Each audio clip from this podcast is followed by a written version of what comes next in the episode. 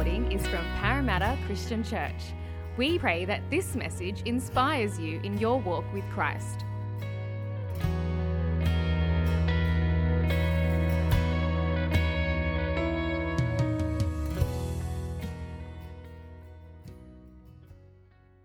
Well, good morning, church. Um, I see a lot of new faces. So this morning, um, from not this morning, my name is always Anoj. Um, my name is Anoj, and this morning I have the privilege. I promise I don't change my name every time I come up here. It's, it's not what I do. This morning we um, we're going to be going through and continuing through our series. So we've just started a new series called "Who You Say I Am." um, where we're journeying and unpacking who God calls us and who He says that we are when we come to Him and are in Him uh, through faith.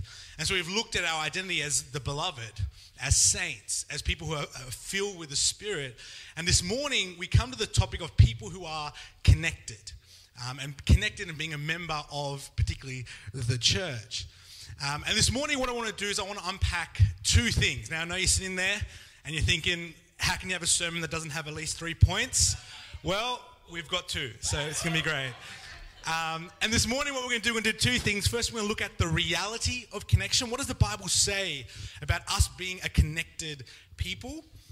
And then we're going to look at the implications of being connected. What, what, what does that mean? What does that practically look like? So we're looking at the reality and then the implications. I'm going to pray, um, and then we'll get into it this morning.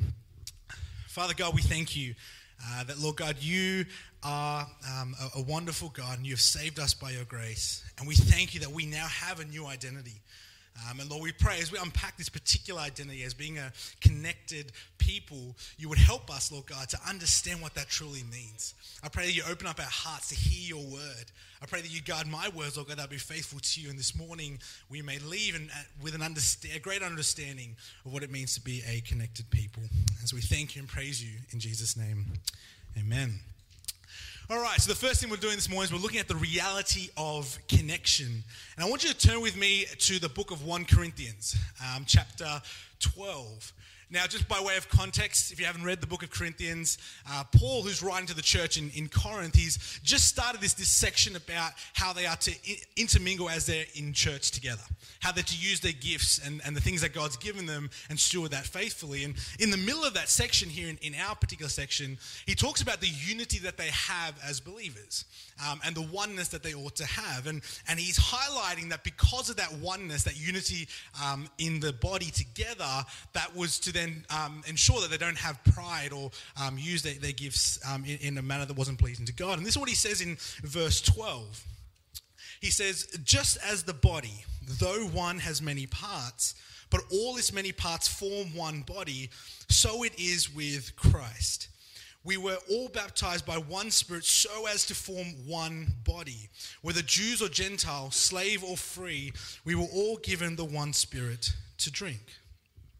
Listen to what Paul's saying here in verse 13. He says, For we were baptized by one Spirit, meaning we've come to the same Lord by the Spirit at work in our hearts. We've um, come to accept Jesus as our Savior, and we worship Him as Lord of our lives. And he says, For we were baptized by one Spirit so as to form one body. Do you see what Paul is, is saying here this morning? He's not talking about two separate decisions or two separate acts. He's not talking to people who have given their life to Christ, and then out of that, a few of them who have also chosen to connect and mingle with other believers. He's saying that when you were joined to Christ, you were also united to one another. Now, I'm going to hit pause here and, and just kind of unpack what that means and, and the two particular contexts I think that um, speaks to. When we, when we become united to Christ and we become part of the body of Christ, there's, there's two senses in which that's true. Um, and in, in a sense, it, we're, we're, talking about both becoming part of what we can call the, the global church and the local church, right? Now, the, what do I mean by that? The global church. Now, when we come to faith, the global church refers to all believers, not just here in Parramatta, not just here in Australia, around the world. In fact, some people would say it also means Christians before and those to come. We're talking about the church, if I can use that emphasis. We're talking about all believers. And there's a sense when we read in the New Testament that when we come to faith, we're connected to all true believers in Christ. There's, a, there's an element where we're united to all brothers and sisters in Christ. In fact, if we had time, we could look at passages such as in 1 Peter, where Peter is writing to the people of God who've been scattered throughout a, the, the province, and, and he calls them, he refers to them as a, as a royal priesthood, a holy nation, the people of God, a chosen people. See, there's a sense in which when, when we come to faith, we unite to all Christians everywhere. Um, and it's, it's true that one day, eventually, all Christians are going to come before God together, worshiping Him in His physical presence. It's going to be amazing. But at the same time, we also see in Scripture a second reality. We see that God has established the local church to be a tangible, physical, experience representation of the global church reality. In other words, the global church is to be made up of a number of different local churches. And we see that in various parts in, in, in, in the New Testament in particular, where God has established here on earth um, the, the local church to be a tangible, experienced reality of what it means to be part of the body of Christ. And so this morning, we're going to be particularly looking at that idea of the local church. And I hope that in the things that we unpack, um, we'll be able to understand a little bit about what it means to also be part of the wider church and, and, and the global church. But turning back to our passage this morning, what we see is that Paul is writing to a local church. He's writing to the church in Corinth. You can, you can think of it as a, a PCC of sorts in, in the city of Corinth. And when he's writing, he's saying to them that God's plan and purpose for those who are connected to him to also be connected and unified with each other in that body. In other words, being connected to Christ also necessarily means being connected to each other in the body of the local church. Now, I'll, I'll illustrate it this way, and I'm going to apologize from the start because I know every time I'm up here, I, I, I use a lot of sports analogies. Um, but I realize that unlike some of the other people who stand here, I don't have children, um, and children are great um, sermon analogies. So I'm going to go with sports. Um, and this morning, I'm going to talk about a particular game. I actually went down to a, a footy game just here at Bankwest Stadium in Parramatta. Um, to watch my team, the team's the, the Roosters, playing against Parramatta. And we won't talk about the result. I don't remember that result. But it's been a long time since I was there. It was a long time since I was, I've watched a game live. And I was there with one of my mates, surrounded by Parramatta fans. Um, and I was watching the game, but in the back corner at the top, almost trying to hide them away, was the away team bay. It was the, the bay where all the Roosters fans were sitting. And they have their chants and they're loud and they're noisy. Um, one of them is they say, you know, all the Rooster fans stand up and they clap, and, and all the Roosters fans stand up together. And I found myself watching the game, but also feeling as if like I, I wanted to be there, right? Because I wanted to be part of them. It was almost as if my, my connection, my love for my team, in some way connected me to those people up there as well. And I'm sure you've experienced that in other areas. Maybe you're walking around and you see someone with a t shirt of your favorite music band. Or you find someone who likes the same movie or, or, or series and you're like, wow, that person's a lot more cooler now because you, you feel a sense of, of, of connection. It's a similar idea when it comes to the church, where when we come to Christ, there's a spiritual connection that's established between us and all believers. And there's ought to be a physical connection as well as we bind ourselves and commit ourselves in a local church. Because the local church is supposed to be a tangible, physical representation of what it means to be a part of the body of Christ. Now, this morning, I wonder if we realize what that privilege actually means what does that privilege actually mean? When we, when we come to faith, what does that mean? Well, it means that those who come from broken and difficult families not only gain a heavenly father, but they also gain brothers and sisters. It means that those who, who, who are wrestling with loneliness now have a community. It means that those who are wrestling with pain and confusion in life circumstances are not there, no need to wrestle with that alone. They have brothers and sisters side by side with them doing that. It's a privilege to be able to be a part of the body of Christ. And yet at the same time, it's also a tremendous challenge. Particularly, I think this idea in, in, our, in our context today, we don't like this idea about being connected to other people. We, we, we like our independence. We want to be people that can do it all ourselves. I'm sure many of us have heard famous people around the world say things like, or maybe even friends near you, say things like, you know, my faith is very personal to me, and so I don't really like sharing it. I don't really like living it out with other people. Or maybe they say, ah, I don't really need to go to church. It's just, it's just me and Jesus. That's all I need. Or maybe they say, oh, I don't really have time to go to church and be a part of church.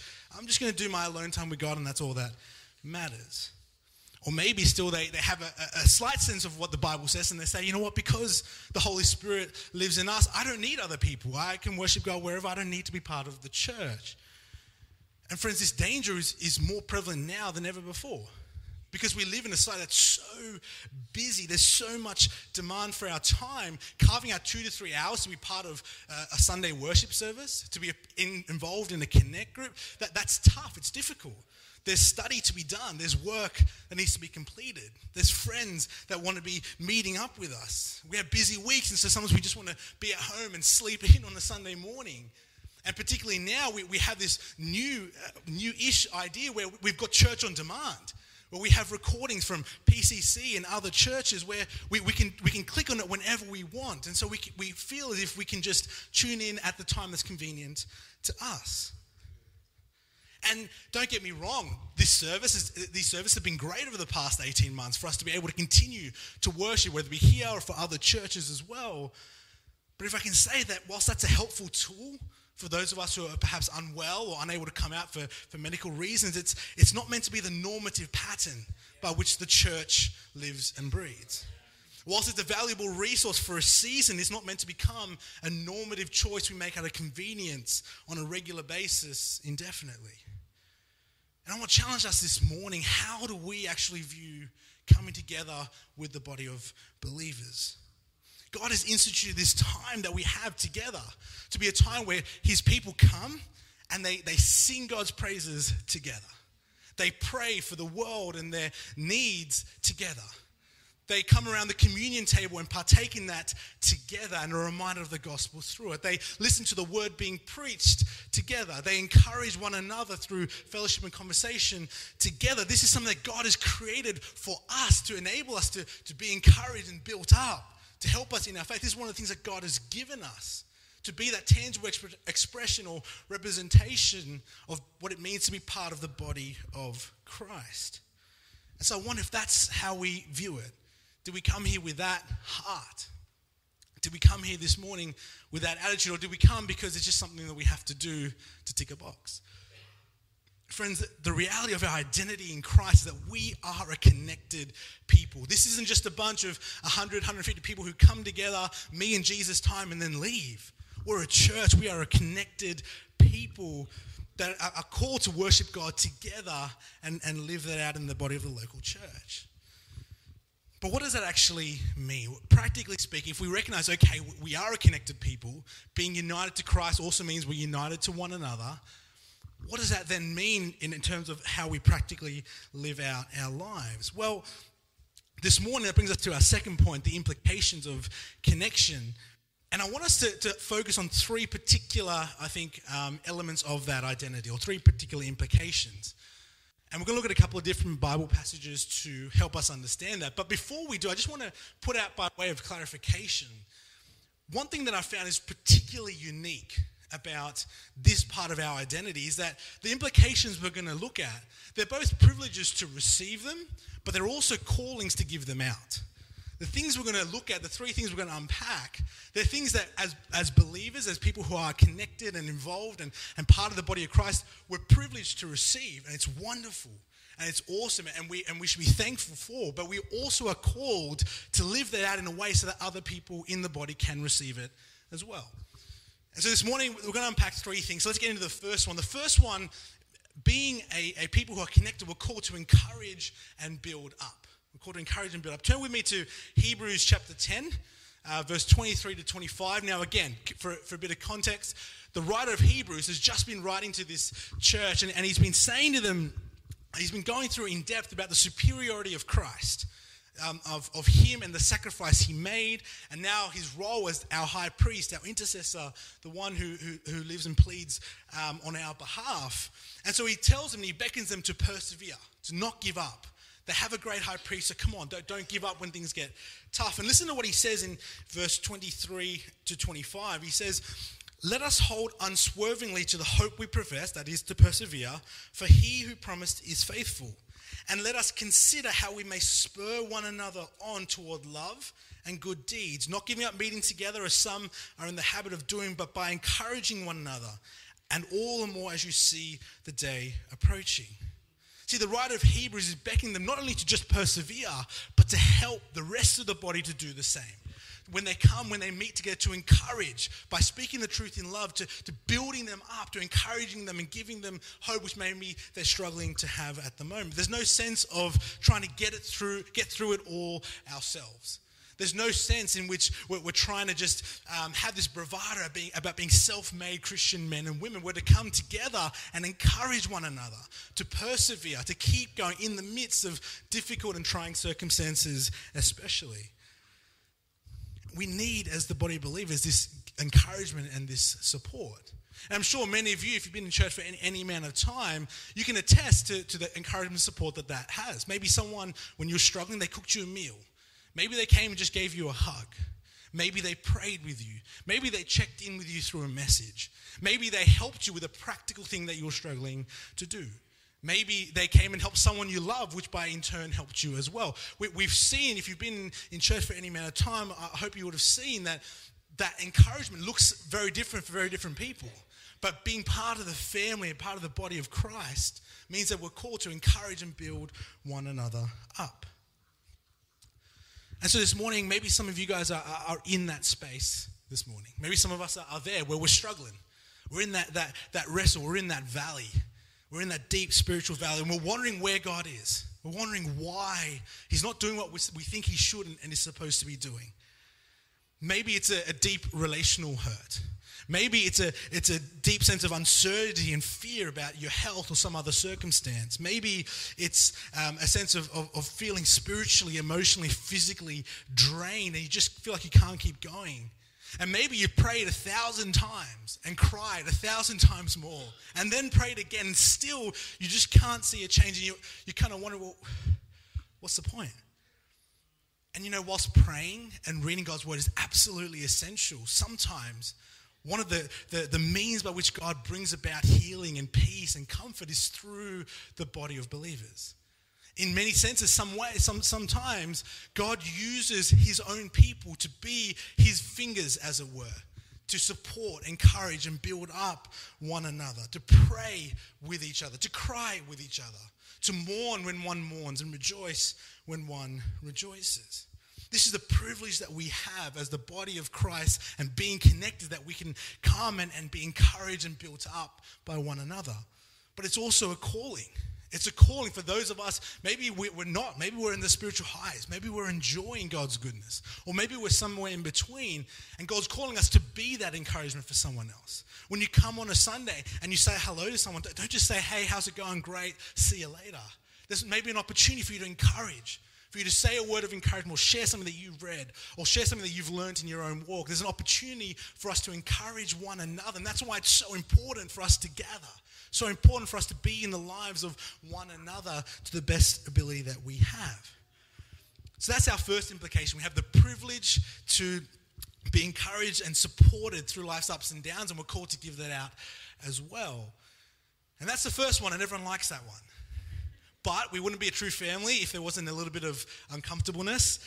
And so he goes the second one. The second one is that we're called and privileged to receive teaching and admonishment as well. Turn with me again, Ephesians chapter 4. We're looking at verses 15 and 16. And again, by way of context, Paul has just said actually a similar thing to what he says in our 1 Corinthians passage. He's reminded them that um, they've put their faith in one God they're baptized by one spirit, so they're also one body. And within that body, God's given different gifts and, and abilities and passions to people to be used to equip the body of believers to live a life of, of, of faith and service. And he says that when, when we do that, when the body does the work that it should, we won't be tossed around like a wave in the ocean. And we pick it up in verse 5. He says, Instead, that is, instead of being tossed around, instead speaking the truth in love, we will grow to become, in every respect, the mature body of Him who is the head, that is Christ. From Him, the whole body, joined and held together by every supporting ligament, grows and builds itself up in love as each part does its work. See, whilst we, we yes, we want to be people that encourages and supports one another, we also need to be a people that are, are courageous enough to, to teach and to admonish and to correct, to rebuke when needed, and to be humble enough to receive that when we need that as well, which is very, very difficult.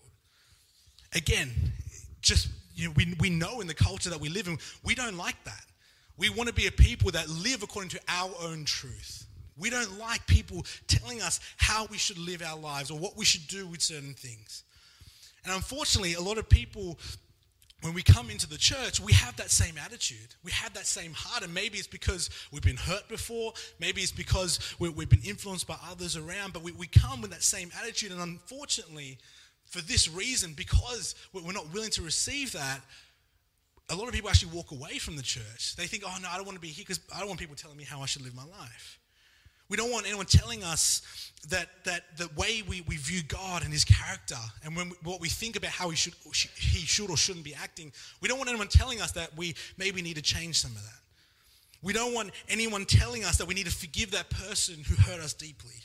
We don't want people telling us that our love for sports or money or things, or even for our families and people, we don't want anyone telling us that that's inordinate, that it's become an idolatrous thing. We don't want people who are going to sharpen us, as it were, who are going to rub up against us and, and challenge us in some of these difficult areas. We don't like people standing up on a pulpit saying that we need to be connected to one another in, in the church.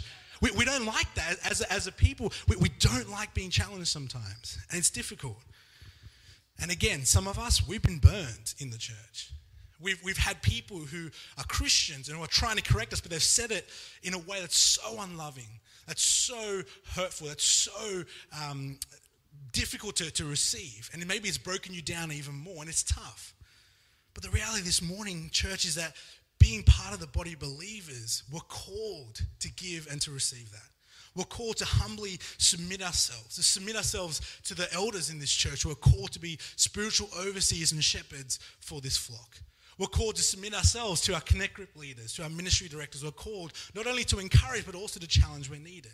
We're called to submit to one another as brothers and sisters in Christ, so that they, in speaking the truth with a lot of lavish, with, sorry, with a lavishment of love, can correct and bring challenge when needed.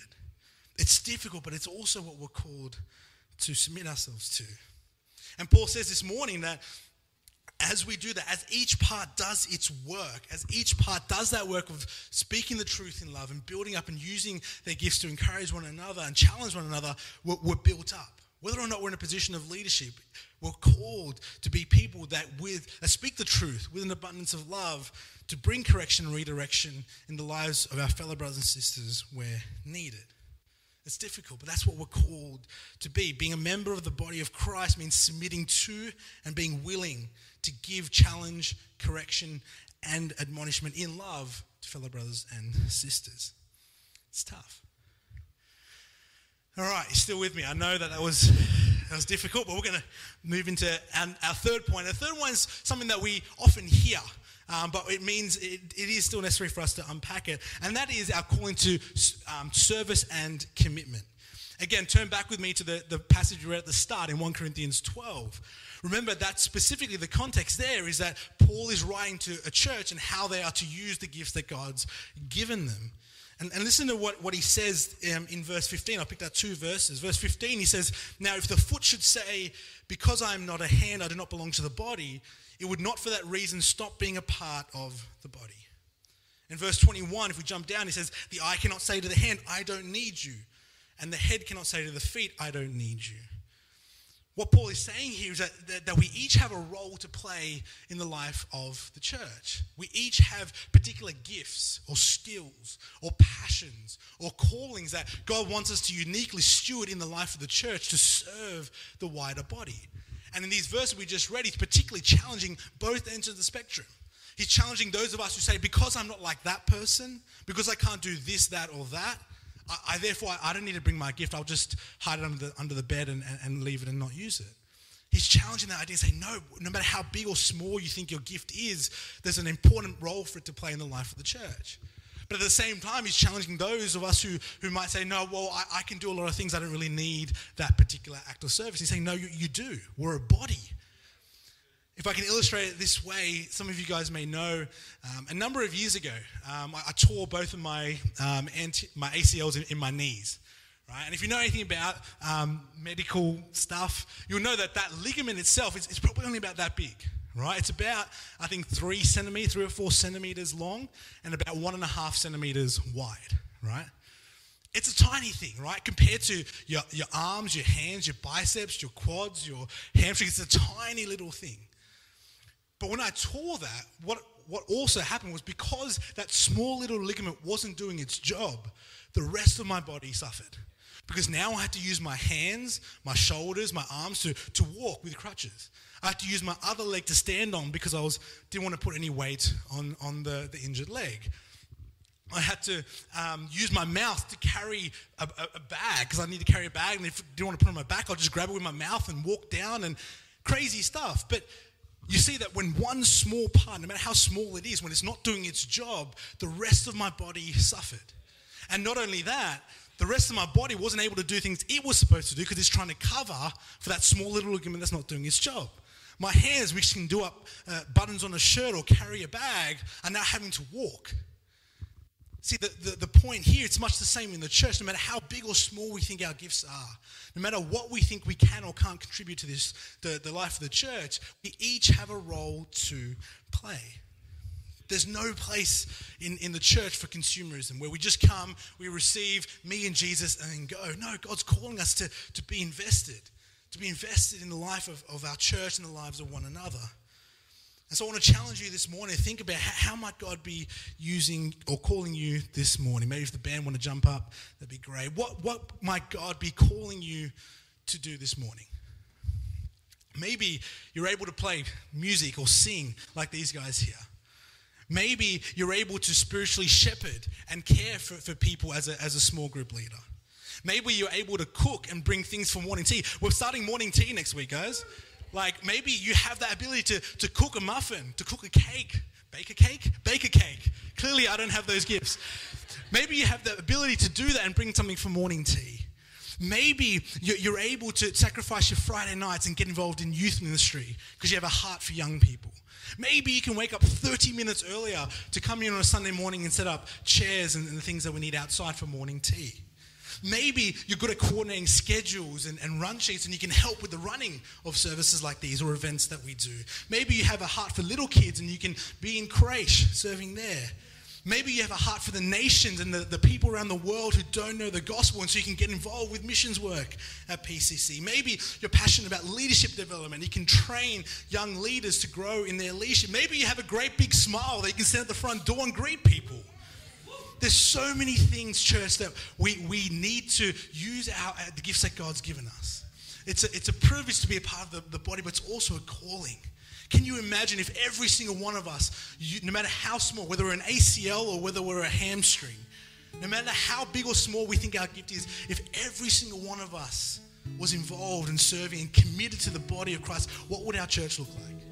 How much could, could God be calling us to do with as a body because we're all working in sync together? And so, as we come to a close, I want to invite you to just bow your heads and, and bring your hearts before God. Maybe there's something that challenges more. Maybe it is about serving, but maybe it's not. Maybe for you, it's about even just being invested and committed to a local church. Or maybe you've, you've got serious hurts that you've got to bring before God because coming to church is, is difficult for you.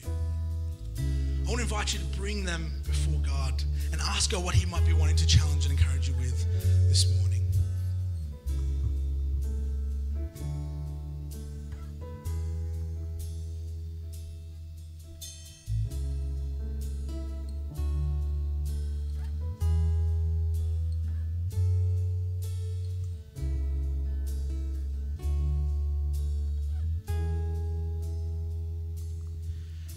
God, we thank you, Lord Jesus, that we're all here because ultimately of what you did first, Lord Jesus. We thank you that you came and laid down your life for us. You came and died so that we could be brought in.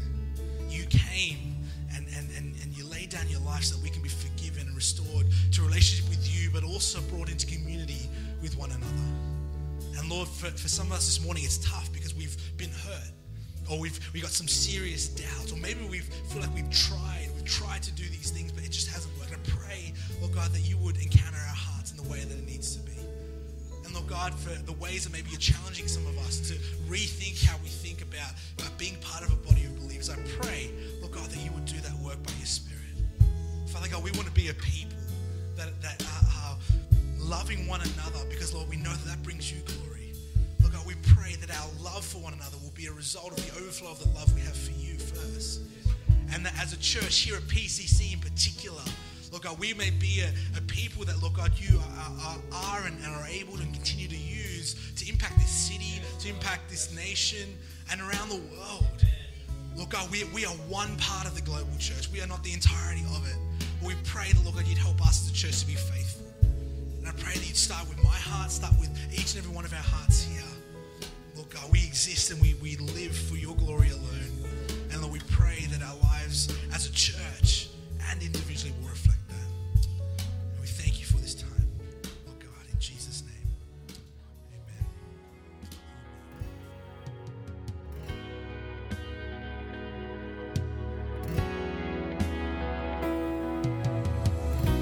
Amen. Thank you for listening to the Parramatta Christian Church podcast. To hear other sermons or to find out more about our church, please visit our website at pcc.org.au.